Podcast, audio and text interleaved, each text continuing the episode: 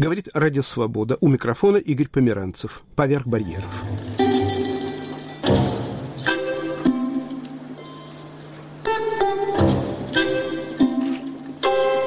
Я всегда говорю, что я главная сука стаи, потому что у псовых вожак стаи не он, а она. Когда я в очередной раз наблюдаю эту душераздирающую сцену, как она не может подняться по лестнице или как она своими лапами застревает в снегу, когда мы заходим наконец благополучно в свою квартиру, я ее хвалю за то, что она смогла это сделать. В этом выпуске «Поверх барьеров» монологи собачников. Ездили, знакомились с девочкой его. Мартин оказался настоящим джентльменом. В первый раз совершенно непонятно, что происходит. Повязали мы его, не повязали. Очень страшно думать о том, что животного твоего любимого не станет. Это действительно член семьи. Моей собаке сейчас будет в мае 11 лет. Подробнее о собаках во второй части. Минут через 25.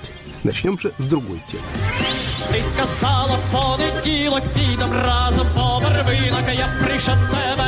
підманула, підвела. Традиционная рубрика «Родной язык». На каких языках говорят на Кубани? Тема как будто филологическая, но не только. К политике и истории тоже имеет непосредственное отношение.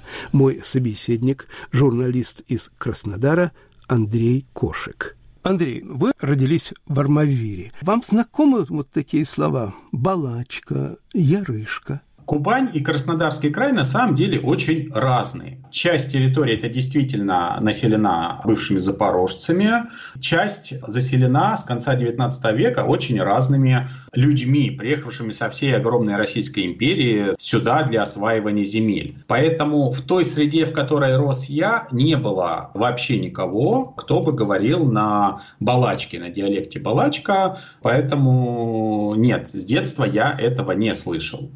Я все-таки, Андрей, поясню нашим слушателям, что балачка – это от слова балакать, значит, говорить, болтать. И это совокупность говоров казаков. Есть отдельно кубанская балачка, а есть донская балачка. Ну, а ярышка, да, это слово хорошо знают языковеды. Это система, фонетическая система записи украинского языка русской азбукой.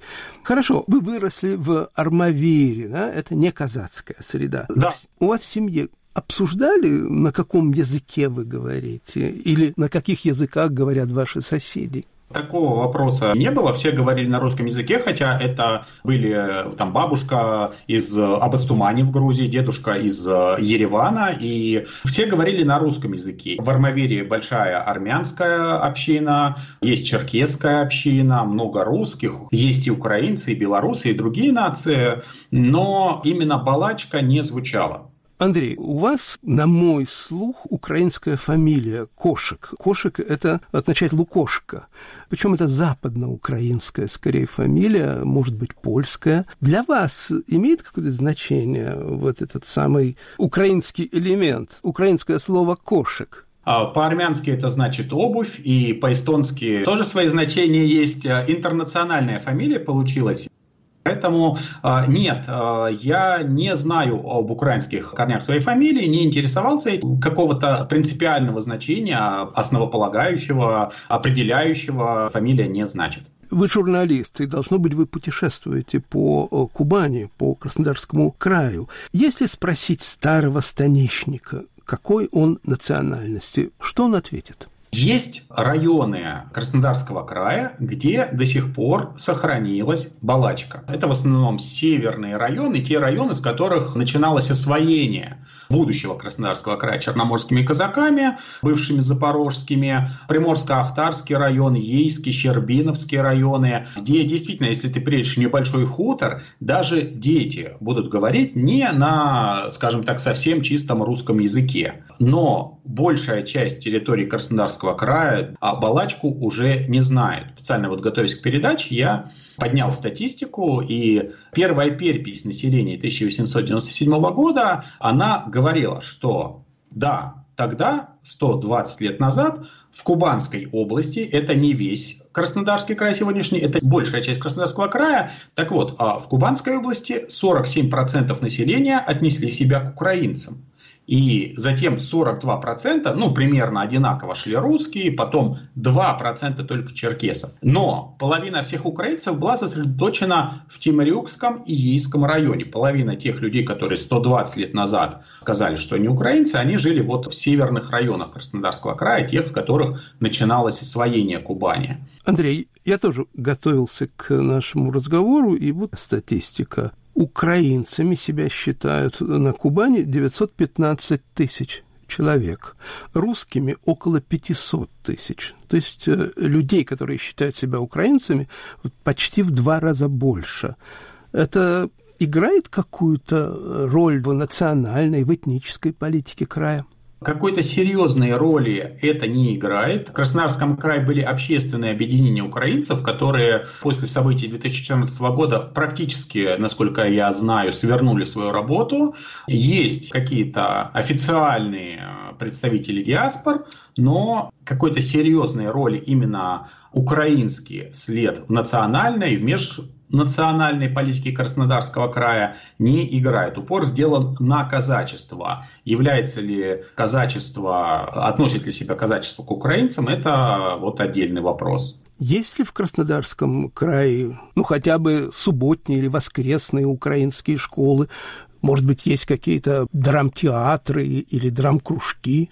Нет. Вот, кстати, по статистике я сейчас открыл перепись населения 2010 года, и русские указали свою национальную принадлежность к русским 4,5 а, миллиона жителей Краснодарского края, 86%.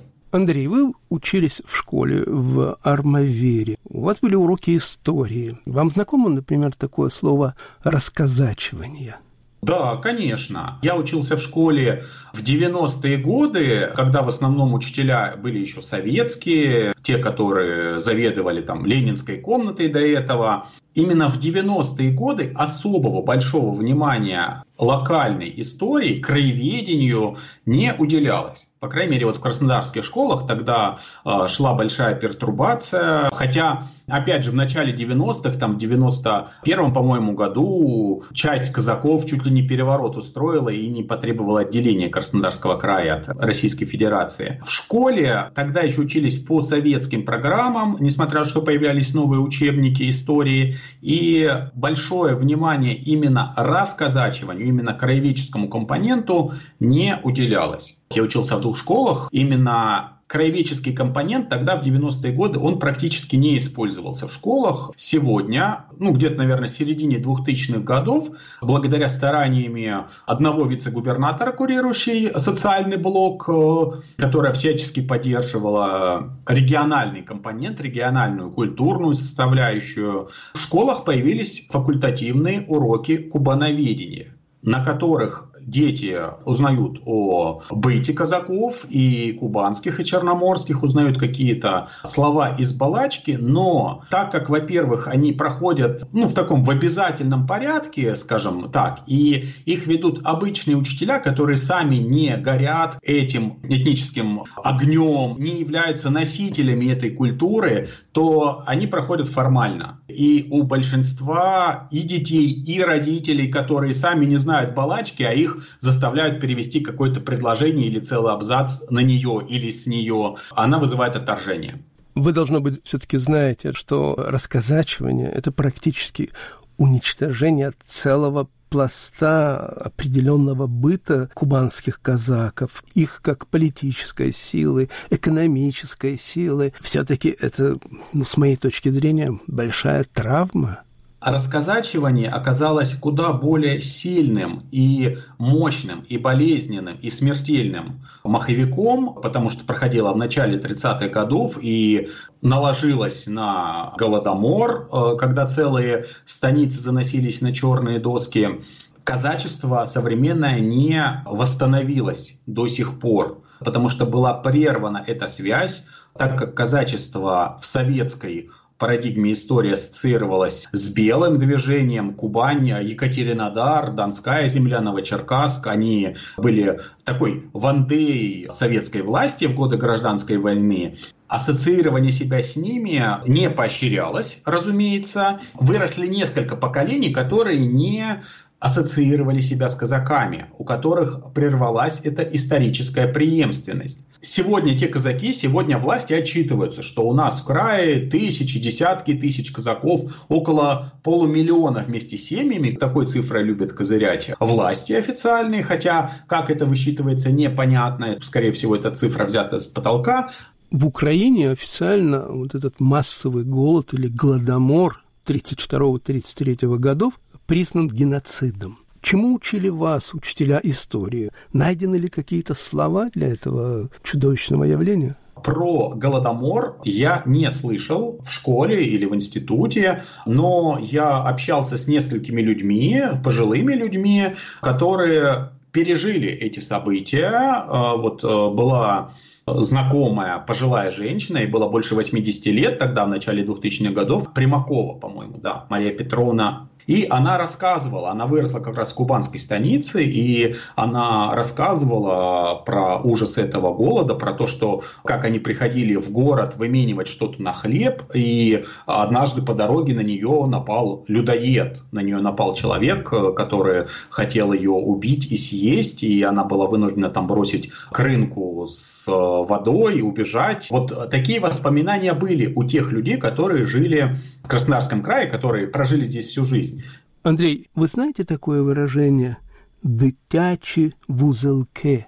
Я не слышал его вообще нет. В переводе с украинского это означает детские узелки.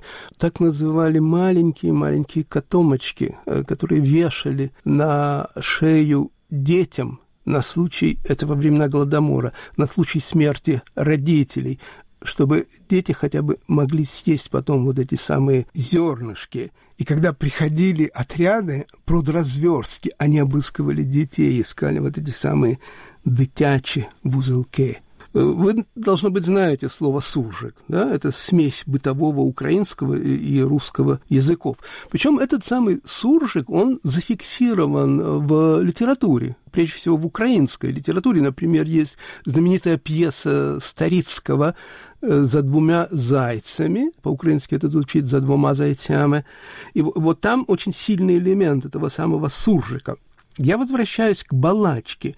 Когда балачка входит ну, хоть как-то в состав э, кубанской литературы? Конечно, и балачка, и частично украинский язык, благодаря атаману Кухаренко, жившему в XIX веке, они являются неотъемлемой частью кубанской культуры, литературы не только э, профессиональной, но и народной наверное, сегодня главным пропагандистом, главным рупором Балачки является знаменитый кубанский казачий хор под руководством Захарченко. Это одна из визитных карточек Краснодарского края, песни которого слышит весь мир. Они часто выступают в Москве, в других странах. И как раз хор исполняет песни на украинском языке, на Балачке. И благодаря им многие жители Краснодарского края знакомятся с этой частью культуры, знакомятся с этой особенностью, с этим прошлым Краснодарского края. Андрей, лет 20 назад я смотрел документальный английский фильм, он назывался «Рука Сталина».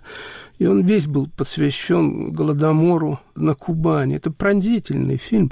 Думаю, что вам его не показывали. Нет. Я постараюсь найти этот фильм с английскими субтитрами. Станичники говорят и поют на украинском. Я найду их песню. Худобу забрали, добро розтягли.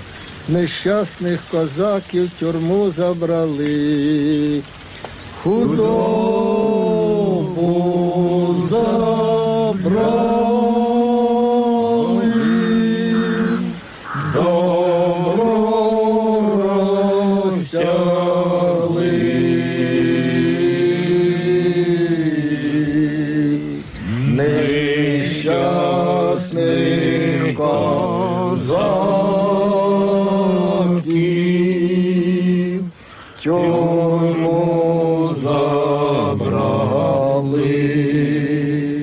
краснодарский журналист Андрей Кошек в рубрике «Родной язык». Говорит «Радио Свобода» поверх барьеров. У микрофона Игорь Померанцев. Продолжаем передачу.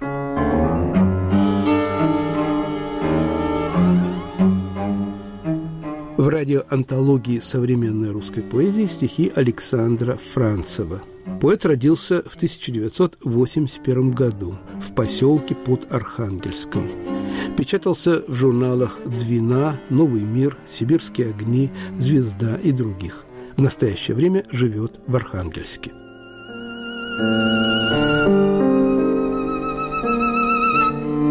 В чужой квартире, в городе чужом, где прошлое завешано бельем и мебелью заставлено в облезлой хрущевке на четвертом этаже, где все сбылось и нечего уже нашарить в памяти нетрезвой.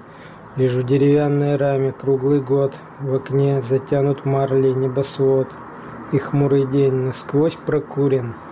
На лестнице знакомая герла, по кругу вермут из горла, Кириллов, Мерц да Хабибулин.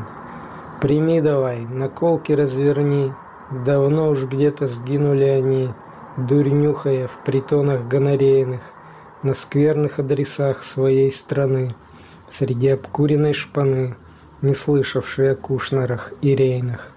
Лишь ты свой бубнишь, который год, И только прожитого полон рот, Как печень давишней отравой, А во дворе вчерашний снег горчит, И ни одна звезда не говорит Над равнодушной державой.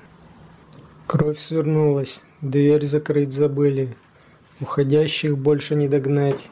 Еще пол бетонный не отмыли, начинают забывать. Тот же мат на стенах, все на месте. Здесь провал, сильнее наших сил. Рифмоплет, порезанный в подъезде. Ты напрасно Бродского любил. Водку с пивом смешивал, по пьяни песню заводил про Колыму. Куртка в пятнах, валидол в кармане, все на свете ни к чему. Засыпай же засветло, покуда не застала тьма средь бела дня. Мы с тобой попробовали, чудо не произошло, прости меня. Потому что нам тут не в Израиле, чтоб не забывались, и не в Польше. Мы не правы, нас уже поправили, мы не будем больше. Ряб в мониторе корчится – где кричал Высоцкий «Пропадаю». Господи, пускай не этим кончится, чем-нибудь, не знаю. Эх, и тяжело порой не сучиться, но еще противнее глазки строить. Если по-другому не получится, то никак, наверное, не стоит. Мобиля давно уж не перпетуум, только и хватает, чтобы снова. Ничего святого, вслед за Летовым, ничего святого. Есть на свете Ижемская улица – вся из скособоченных домов, где всего привычнее зажмуриться. Выпил человек и был таков. Остальные маются простуженно, ничего не знают наперед. Сорок лет в обед им, и до ужина, кажется, никто не доживет.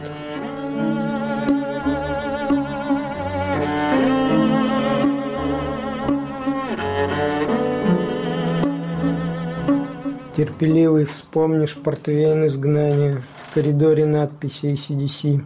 Кто теперь читает твои писания по общагам всея Руси? Там тебя полжизни никто не хватится. Сколько зим прошло, сколько лет, как сменивший кожу, нигде не значится, ни в одном его списке нет. Он теперь прикидывает заранее, на больничной койке, куда ж нам плыть. Впрок зубря, хороново расписание, в воду учится заходить. Краденой речью делиться из-под полы, списывать в черновик, вздрагивая ночами возле остывшей в пепельнице золы и наготове рюкзак с вещами. Восемь, не больше, томиков. Что еще? Если возьмут внезапно, да нет, скорее, грохнут в подъезде где-нибудь. Вот и все. И в луже крови у батареи утром найдут. А потом поди, отыщи виноватых, потом едва ли что-то докажешь. Так что давай, сиди. Жри макароны, сука, тебе сказали. Больничный, отряхая прах из каменных палат. Ты выпущен, а что дурак, никто не виноват. Еще полжизни впереди, потрать на ерунду. Не думай ни о чем, гляди, черемуха в цвету. Ты раб и червь, живи один, чего еще тебе? Иди в знакомый магазин и не пеняй судьбе. Никто ни в чем не виноват, не думай ни о чем. Нам выпадало наугад, не глядя и берем. Мы жили в городе Онеге, где зимний день в окне стоял, когда болезненные веки я с перепою подымал.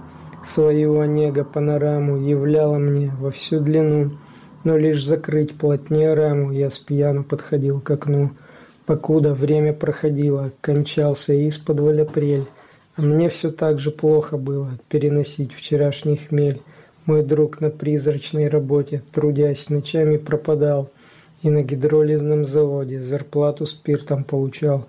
Так пойлом краденым торгуя, мы жили около двух лет, Чубайса поминая в суе, когда темнел в окошке свет. От суеты в глазах рябило, но весь подъезд с ума сходил. Когда, хлебнув тоски и шила, я матом в рифму говорил — и мерзлыми, гремя дровами, там похмелялись на ходу, и дом кружился в общем гамме, со свай сползая в пустоту. К нам урки в гости заходили, худую выбивая дверь. Нам девки запросто дарили слепую нежность, и теперь, скучая званием поэта, я помню, глядя в небеса, что нас любили не за это, а за красивые глаза.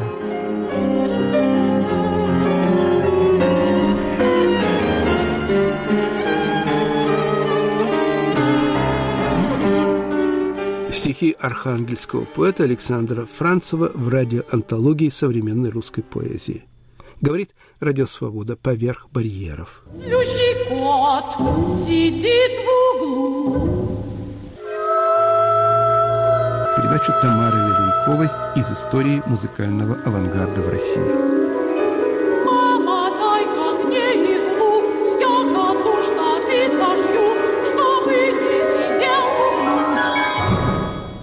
Что современная музыка не может и не должна быть похожа на классическую, кажется понятно из самого определения. Музыка современная нам, а значит отличающаяся от прежней, как дилижанс времен Моцарта отличается от скоростной электрички. Цель вроде бы одна, а средства ее достижения разные.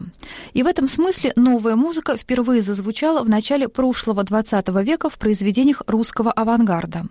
О том, в чем именно состояло новаторство работавших в то время композиторов, я попросила рассказать Юрия Каспарова, композитора и руководителя московского ансамбля современной музыки. К великому сожалению, партитур композиторов 20-х годов осталось очень мало. Некоторые эмигрировали, как Лурье. Лурье эмигрировал, умер в бедности. Никто не задумался над тем, что это величайшее явление российской музыки. Аврамов писал интересную музыку, но, вы знаете, мы ничего не можем сказать об этой музыке. Насколько мне известно, осталось только три партитуры от него. Некоторые, так сказать, в войну в Ленинграде вынуждены были топить просто партитурами печи. До нас дошло очень мало. Но то, что дошло, это говорит, конечно, о многом. Это действительно уникальное явление. Первая волна авангарда у нас была в 1910 году. Наши авангардисты, это были люди, конечно, очень интересные, самобытные. Сказать, что это имело огромное значение на весь мир, нельзя. Наиболее интересный композитор 10-х годов это был, конечно, Иван Вышнеградский. Человек, который использовал так называемую четвертоновую технику. Но всем известно, что мы пьем 12 тонами. Он разбил эту шкалу по такому же принципу, ну, примерно, как вот, скажем, в индийской музыке или в какой-то другой азиатской музыке. У азиатов слух тоньше, естественно. Поэтому он использовал ноты, лежащие, скажем так, между нотами. И вот Иван Вышнеградский, в принципе, его музыка настолько интересно, что она до сих пор записывается и исполняется. Это явление. В 20-й год уже было другое. Были такие композиторы, как Масолов, Лурье, Попов, Дешевов, Щербачев. Кстати, туда входил Мисковский, Шостакович. Здесь эксперименты были совершенно другие, и они были гораздо шире. Например, расширяли возможности пианиста, одевали какие-то железные когти на пальцы и брали аккорды, которые нормальная рука взять не может. Можно представить, какое-то впечатление производило в концертах. Надо сказать, что начало 20 века публика была очень как-то экзальтированная, к музыке отношение было другое. Когда, скажем, вот Никиш дирижировал шестой симфонию Чайковского. Значит, первая часть. Кончается экспозиция, где музыка истаивает, где бас-кларнет играет шесть пьяно где-то внизу, музыка истает, но уходит в никуда. После этого открываются двери концертного зала. И со страшным ударом большого барабана из тутти из разных дверей входят санитары с носилками, потому что когда началась разработка, со страшного удара, с фортиссимо, когда весь оркестр вступал с большим барабаном, несколько дам обязательно падали в обморок. Это знали, и открывались двери, входили санитары с носилками, тут же молча, значит, смотрели, кто упал в обморок, клали и уносили. Так вот, мне кажется, что эффект исполнения на рояле вот таким образом, когда одевались какие-то железные когти, или когда бралась доска и нажимались все клавиши одновременно. Эффект, я полагаю, был такой же. Но это из области средств музыкальных, это, в общем, казалось бы, не имеет особого отношения к музыке, но это расширило исполнительскую палитру. Но были гораздо более глубокие, чисто музыкальные эксперименты. Например, Николай Рословица. Он использовал свою гармоническую систему, она давала удивительный эффект. Где-то внешне, чисто сонорно, напоминая Скрябина, немножко Вагнера, она опиралась на совершенно другие гармонические принципы. Принципы. Это музыка, которую можно слушать. Это не тот эксперимент, которым выставил свое время Шонберг, когда он заменил просто, переосмыслил понятие тональности, а все остальное взял от Бетховена. Так у Рословца это другое. Музыка новая, но звучит она также, ну, слово «приятно» может быть не совсем правильное слово, но она красивая в нормальном понимании, она интересна в нормальном понимании, она интригует уже в новом смысле.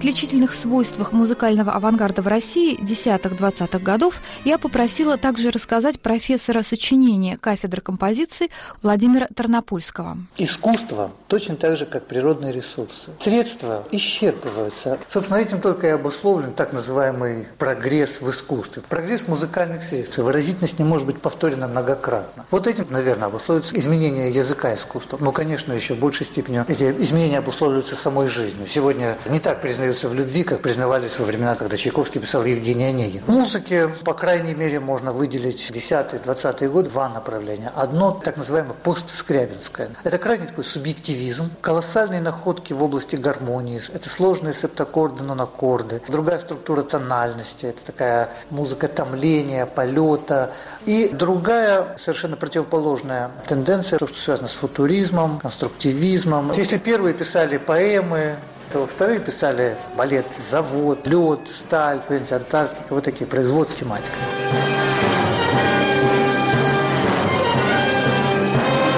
Звучит симфонический эпизод Александра Масалова «Завод».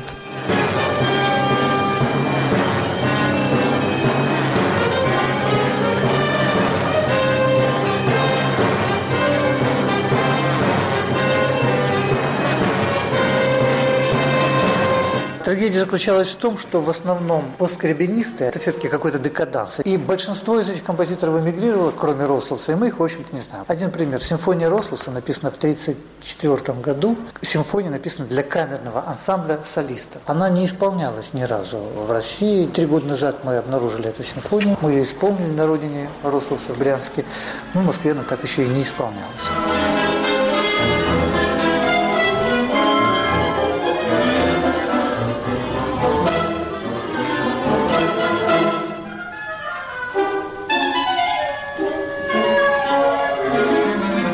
Говорит Радио Свобода «Поверх барьеров».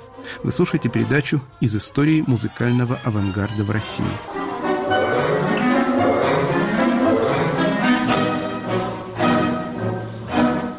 Новую, непривычно звучащую музыку, в том числе зарубежную, в 20-е годы прошлого века активно пропагандировала Ассоциация современной музыки, сокращенно АСМ. Мой собеседник Юрий Каспаров – участник АСМ-2, продолжающий традиции первых асмовцев. В ту пору, естественно, все должно было подчинено быть политике. Это уже была сталинская эпоха. Во-первых, работал ленинский принцип, принцип партийности искусства. Помимо АСМ была создана организация, которая называлась РАПом – Российская ассоциация пролетарских музыкантов. Разработали принцип, который РАПом активно проводил в жизнь, что искусство должно быть понятно народу. Ну, что может быть понятно любому человеку, очень далекому от искусства, очень далекому, может, даже от цивилизации? Ну, это песня, в первую очередь песня. Поэтому песенная форма – это, так сказать, то, что должно лечь в основу всего. И делали сильные, создавали симфонии на основе песенной формы, куплетно-припевные, обычно куплет-припев, куплет-припев, все. Создавались оперы, скажем, «Тихий дон» Дзержинского, который был очень популярен в довоенное время. Опера Хренникова, кстати говоря, это вот типичный рапинский принцип, когда крупная форма вырастает из куплетно-припевного, по сути, принципа, что невозможно, поэтому симфонии оперы плохие. И развернулась просто война между рапом и асмом. Вначале она имела достаточно цивилизованные формы, формы дискуссий, формы каких-то соревнований, но рап поддерживался Сталином, он поддерживался Ждановым, он поддерживался нашими идеологами. Поэтому, естественно, эта конкуренция в нормальном виде долго продолжаться не могла, а потом просто начали сажать. Там были люди, которых мы не знаем, видимо, потому что вот они сгинули где-то в застенках, и от них ничего не осталось, ни партитур, ни имени, ничего. Всем, что высшего качества пьявки покупайте и ставьте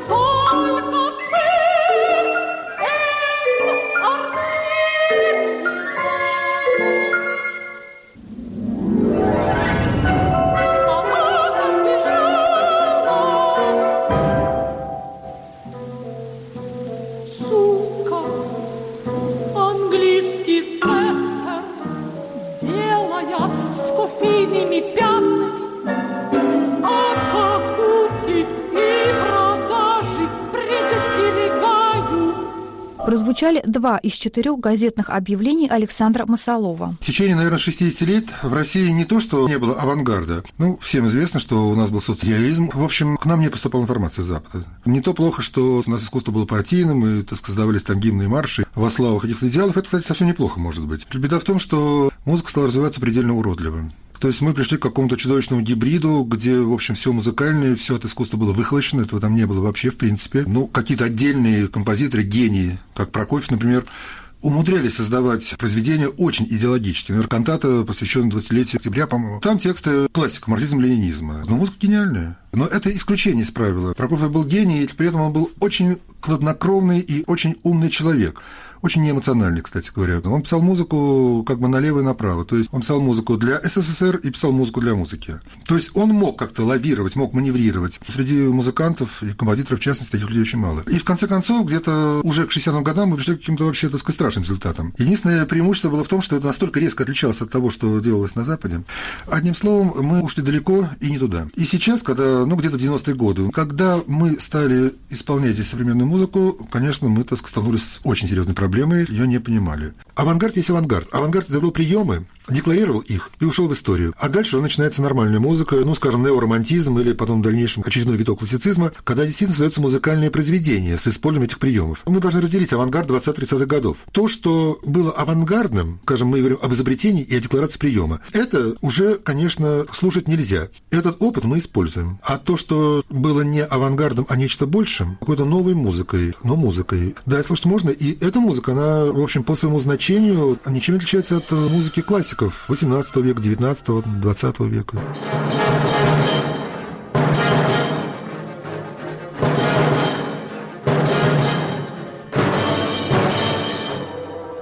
Говорит Радио Свобода «Поверх барьеров». Вы слушаете передачу из истории музыкального авангарда в России.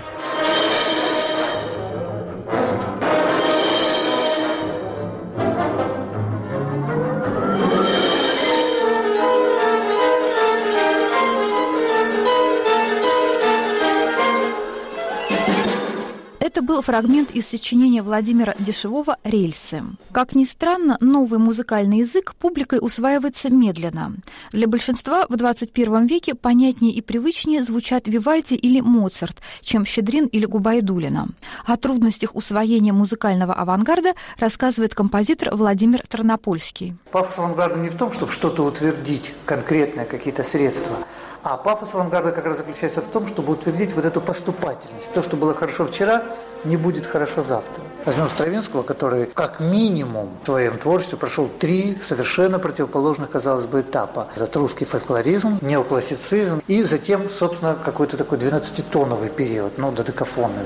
Это как бы три разных композитора. Это становится нормальным. Палитра современного композитора кардинальным образом отличается от палитры, условно говоря, композитора 19 века. Тогда что был там? Рояль, струнные инструменты, духовые, удары тавры или там в тарелку. Кстати, удар литавры и тарелки появился в европейской музыке с того момента, когда Османская империя, война между турками и Австрией. Вот они очень близко подошли к Вене. Кстати, в то время в Вене появился и кофе. И вот в это время как раз в российской музыке появляются вот эти знаменитые там удары, тарелки, барабаны. Это как бы янычарская музыка, рода в турецком стиле. Перед нами два новых измерения. С одной стороны географическое, мы знаем весь мир, с другой стороны историческое, мы знаем всю нашу историю.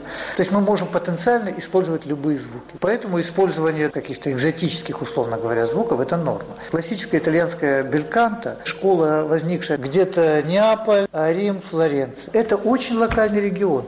Мне даже кажется, что вот так вот чисто географически, скажем, Россия, она ближе к какой-нибудь Якутии, где есть горловое пение, чем, скажем, вот к Италии. Это простота, это архаика, открытая в 13 году Стравинским, «Весне священной», это, безусловно, ошеломляющее открытие не просто какого-то нового языка, это открытие нового мира и новых миров. Мы с этого момента стали понимать, что наш мир, он не монодичен. Здесь много музыкальных вселенных. Ну, вы видите, как противопоставлены сегодня цивилизации по типу, если очень коротко говорить, горячих и холодных обществ.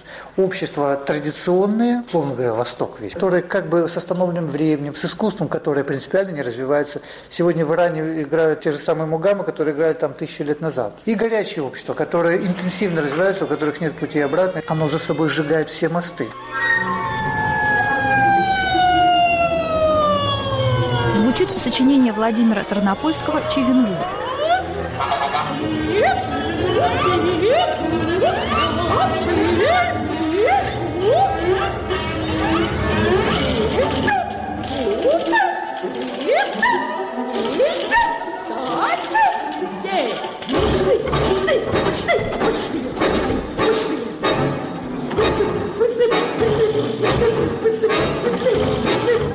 Если вы посмотрите просто название сочинений современных композиторов в Европе, Америке и сопоставите с названием сочинений классики, вы обнаружите практически отсутствие названия симфонии. Симфонии больше сегодня никто не пишет. Понимаете, мы вообще очень заидеологизированы. И следствием этого является отсутствие, собственно, чувственности. У нас слушатель приходит на концерт не постигать музыку чувствами, кончиками, нервными окончаниями. Он приходит понять, классифицировать сразу. Это авангардизм, это то, это все. Этот автор хочет сказать то-то, то-то. Ничего он не хочет сказать. То, что он хочет сказать, это непереводимые на слова, чувственные, утонченные, изощренные, очень умные эмоции, которых уже отрефлектирована история музыки, географии, политика. Здесь в России, конечно, такой надлом, разлом. Здесь, конечно, для композитора, вообще для художника, здесь как вулканолог, который живет рядом с сопкой просто. Конечно, здесь жизнь вдохновляет. Но если быть так до конца радикальным, я не такой радикал, то все, что было использовано однажды, не должно быть использовано во второй раз. Но это, это могут себе позволить только гении.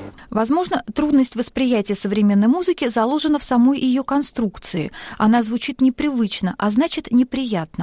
Разговор о своеобразии красоты в авангарде продолжит Владимир Тарнопольский. В нем есть гораздо более высокая красота, нежели просто вот красивость. Дело в том, что понятие красоты меняется. Да, я говорил много об эволюции авангарда языка, но и тогда я должен сказать еще два слова о том, чем становятся красоты, автоматически перенесенные, скажем, из 18 века в 20 век. Они становятся китчем. Эти кошечки когда-то на ковриках, они пришли вообще от французской шпалеры. Вообще это серьезная вещь. То есть искусство движется вверх, то, что стоит на месте, движется вниз, превращается в кич. Композиторы, которые сегодня повторяют Вивальди, таких очень много. Они пользуются страшной популярностью. Только в нашей стране, нигде больше в мире, поверьте, нигде. Сегодня разница между французской, итальянской, немецкой и голландской музыки в сто раз больше ощутимая, она просто, знаете, материально присутствует, нежели, скажем, во времена конца XIX века. Ты сразу чувствуешь итальянский дизайн, французский звуковой парфюм, немецкий скелет музыкальный и некоторую, если хотите, идеологичность. В голландской музыке очень чувствуешь, что она не имеет такой долгой истории, что она как бы родилась из прикладной музыки, из джаза, из рока, это авангард сегодняшний. Это удивительно.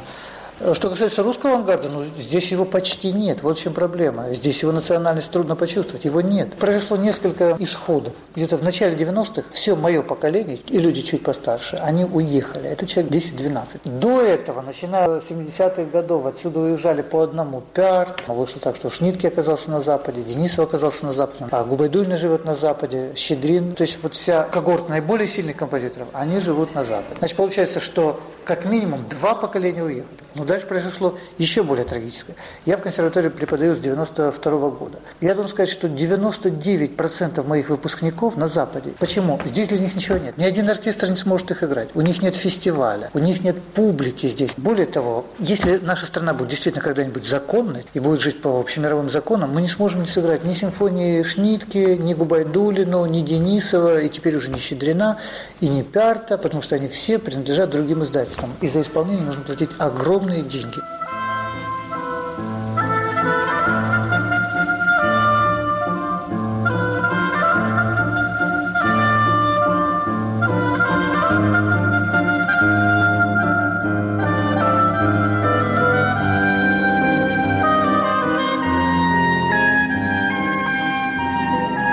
Слушали передачу Тамары Левинковой из истории музыкального авангарда России.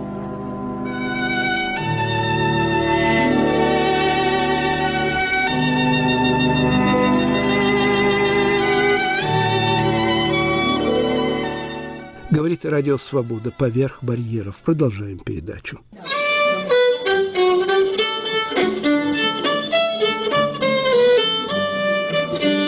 В рубрике «Наши современники» два собачника – Кирилл из Самары и москвичка Юлия.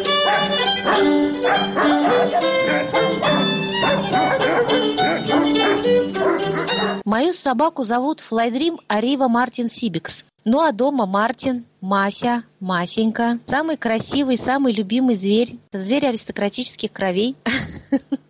У него папа привезен из Америки за какую-то невероятную сумму денег из одного из лучших питомников Америки. И, собственно говоря, когда мы завели нашу собаку, я имела возможность сравнить, поскольку собакам всегда с детства какие-то особые теплые чувства, имела возможность сравнить все-таки породистых собак и непородистых. Эта разница чаще всего в поведении, в реакциях. Ну, например, сейчас у меня собака, которая обладает таким ленивым немножко и упрямым характером. Порода английский мастиф, уже очень старенькая собака, ей 11 год идет, в мае будет 11 лет. Для больших собак очень уже солидный возраст. Собственно, у нас она живет примерно с тех пор, как ей исполнилось полгода. Над ней мы любим все потешаться здесь в семье, потому что даже то, как она ведет себя, то, как она реагирует на происходящие вещи, ну, это какая-то особенная мимика, я не знаю, особенная какая-то реакция на то, что происходит вокруг. Это даже какие-то особенные жесты, наверное. То, как мы общаемся, это разговор, в общем-то, между двумя людьми, можно так сказать. Правда, разговор все-таки в одну сторону направленный. У нас исключительно умная собака. Мы еще когда только присматривались к этой породе, мы смеемся, что они исключительно прагматичные животные. Да, из-за того, что они лояльны к людям, любой человек, для них это по определению хорошо. И они могут уйти за любым человеком. То есть, если другие породы собак, беспородные собаки, могут проявлять чудеса верности к своему хозяину, то вот с этими породами ездовыми гораздо меньшей степени.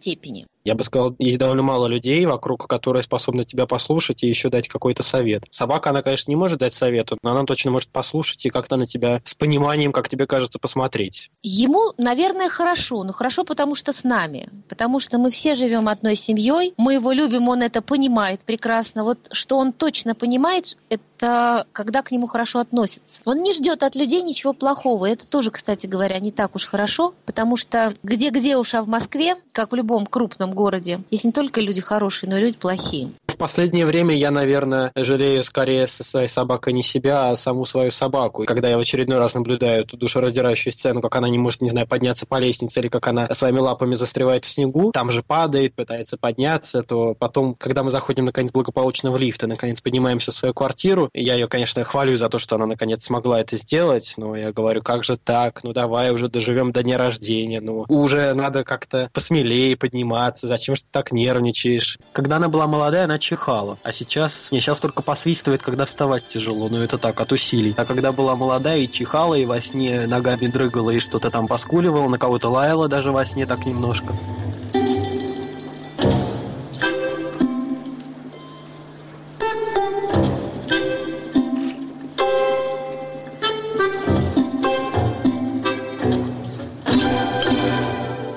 Я всегда говорю, что я главная сука стаи, потому что у псовых вожак стаи не он, а она. Более того, и наша собака, и все хаски, они каждый день, каждую минуту проверяют на прочность хозяев. Они всегда стараются занять в стае более высокое положение, поэтому с ними нужно держать ухо востро.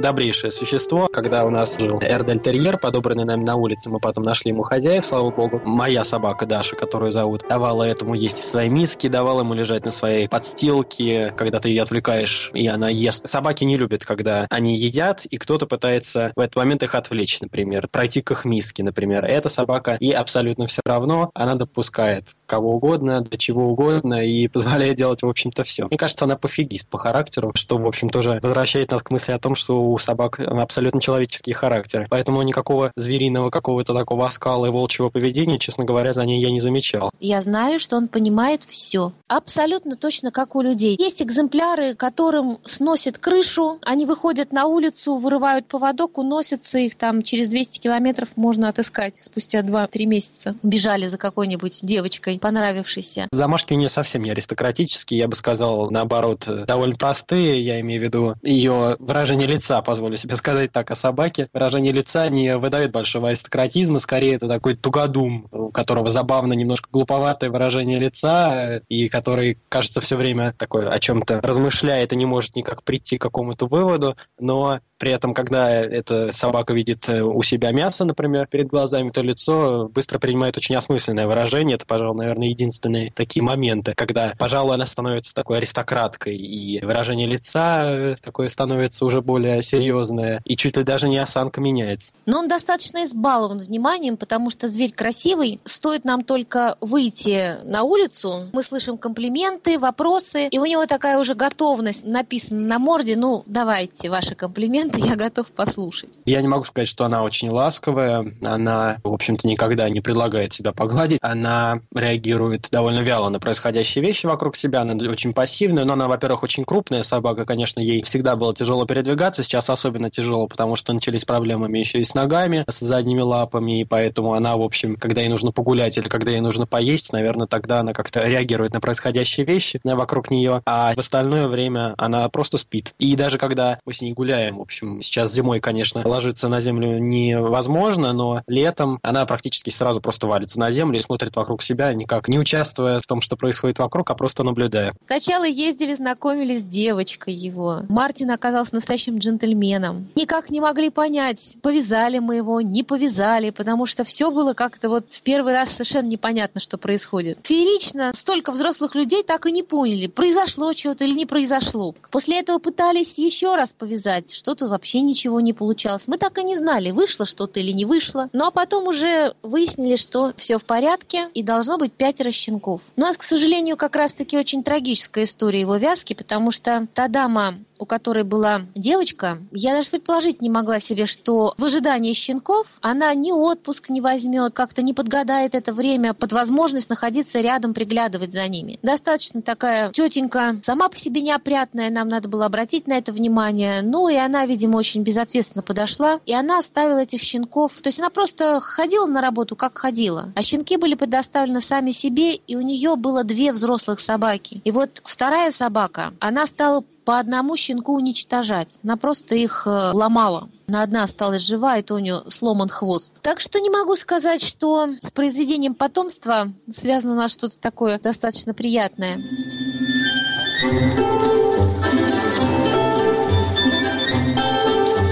Говорит Радио Свобода. В рубрике «Наши современники» вы слушаете монологи собачников Кирилла из Самары и москвички Юлии.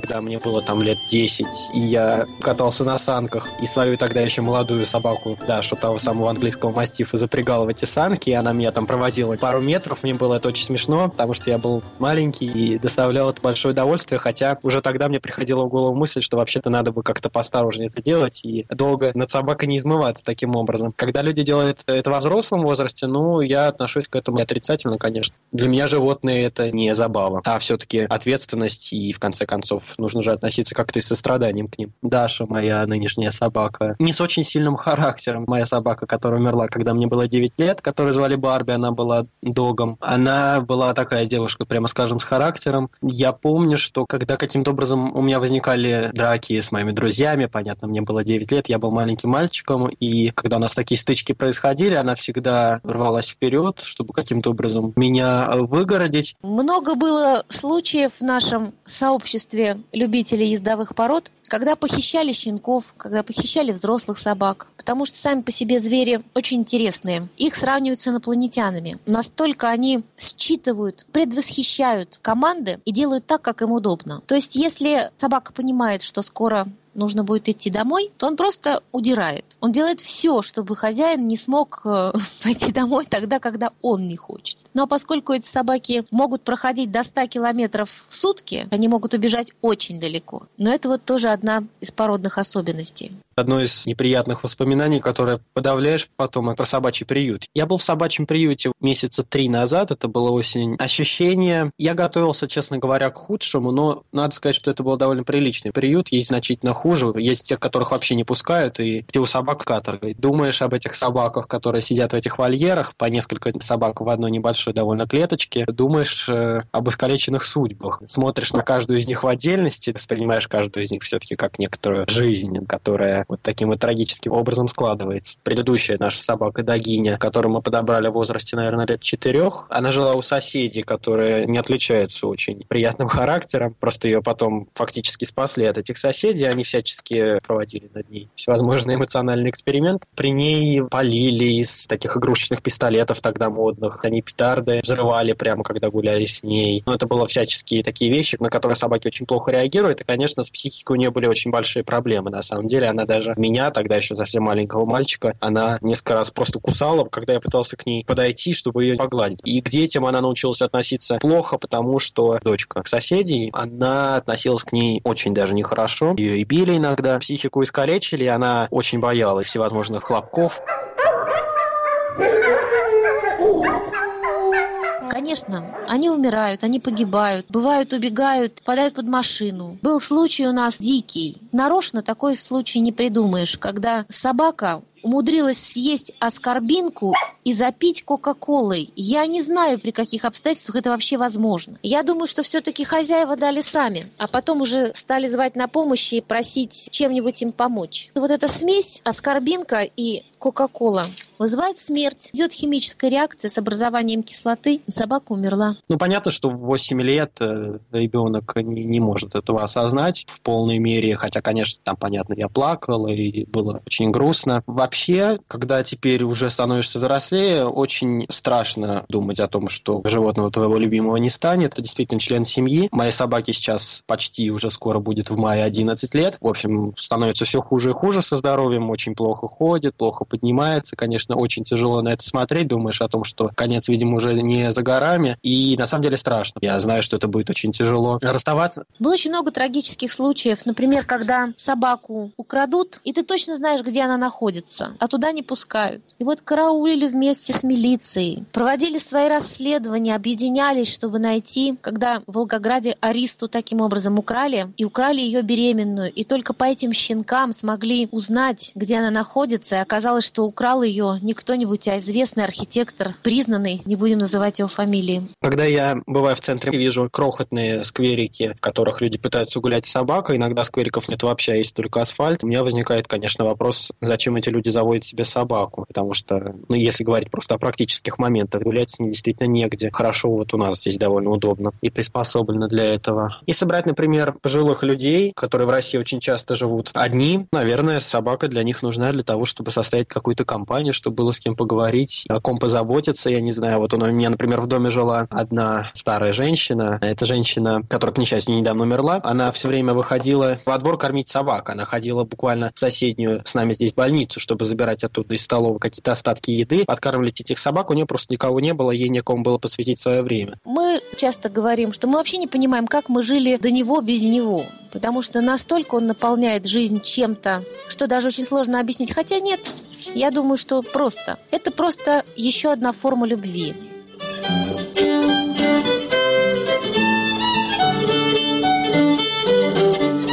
Кирилла из Самары и москвичку Юлию записал Сергей Хазов.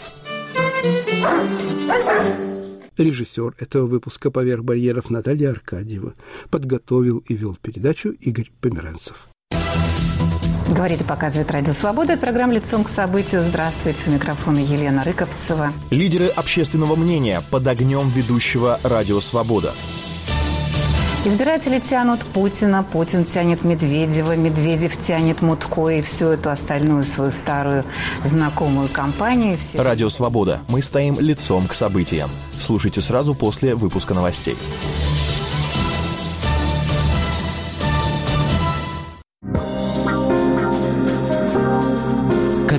Вам представляется будущее России? Не знаю. Безоблачным оно вряд ли будет, мне кажется. А загнали просто людей в такой тупик. Молодежи работать негде. Пенсионерам жить не на что. Пенсия минимальная. Пособие для детей от полутора до трех лет никаких, 68 рублей. Нету будущего страны. Будущее будет еще лучшим, но и сейчас считаю, что у нас все замечательно.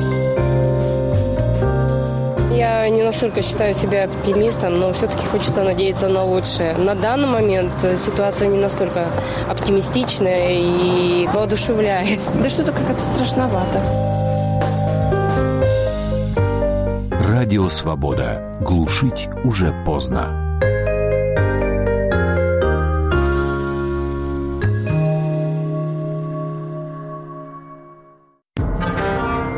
Радио «Свобода». Фактограф. В этом проекте самые разные официальные оценки и прогнозы о том, что и как меняется в России, сводятся с фактами из доступной статистики и открытых источников. Мы говорим об уровне жизни и занятости, экологии и демографии, социальной сфере и инфраструктуре, а сравнения с другими странами отражают место России в современном мире. Проект «Радио Свобода. Фактограф» на сайте фактограф.инфо.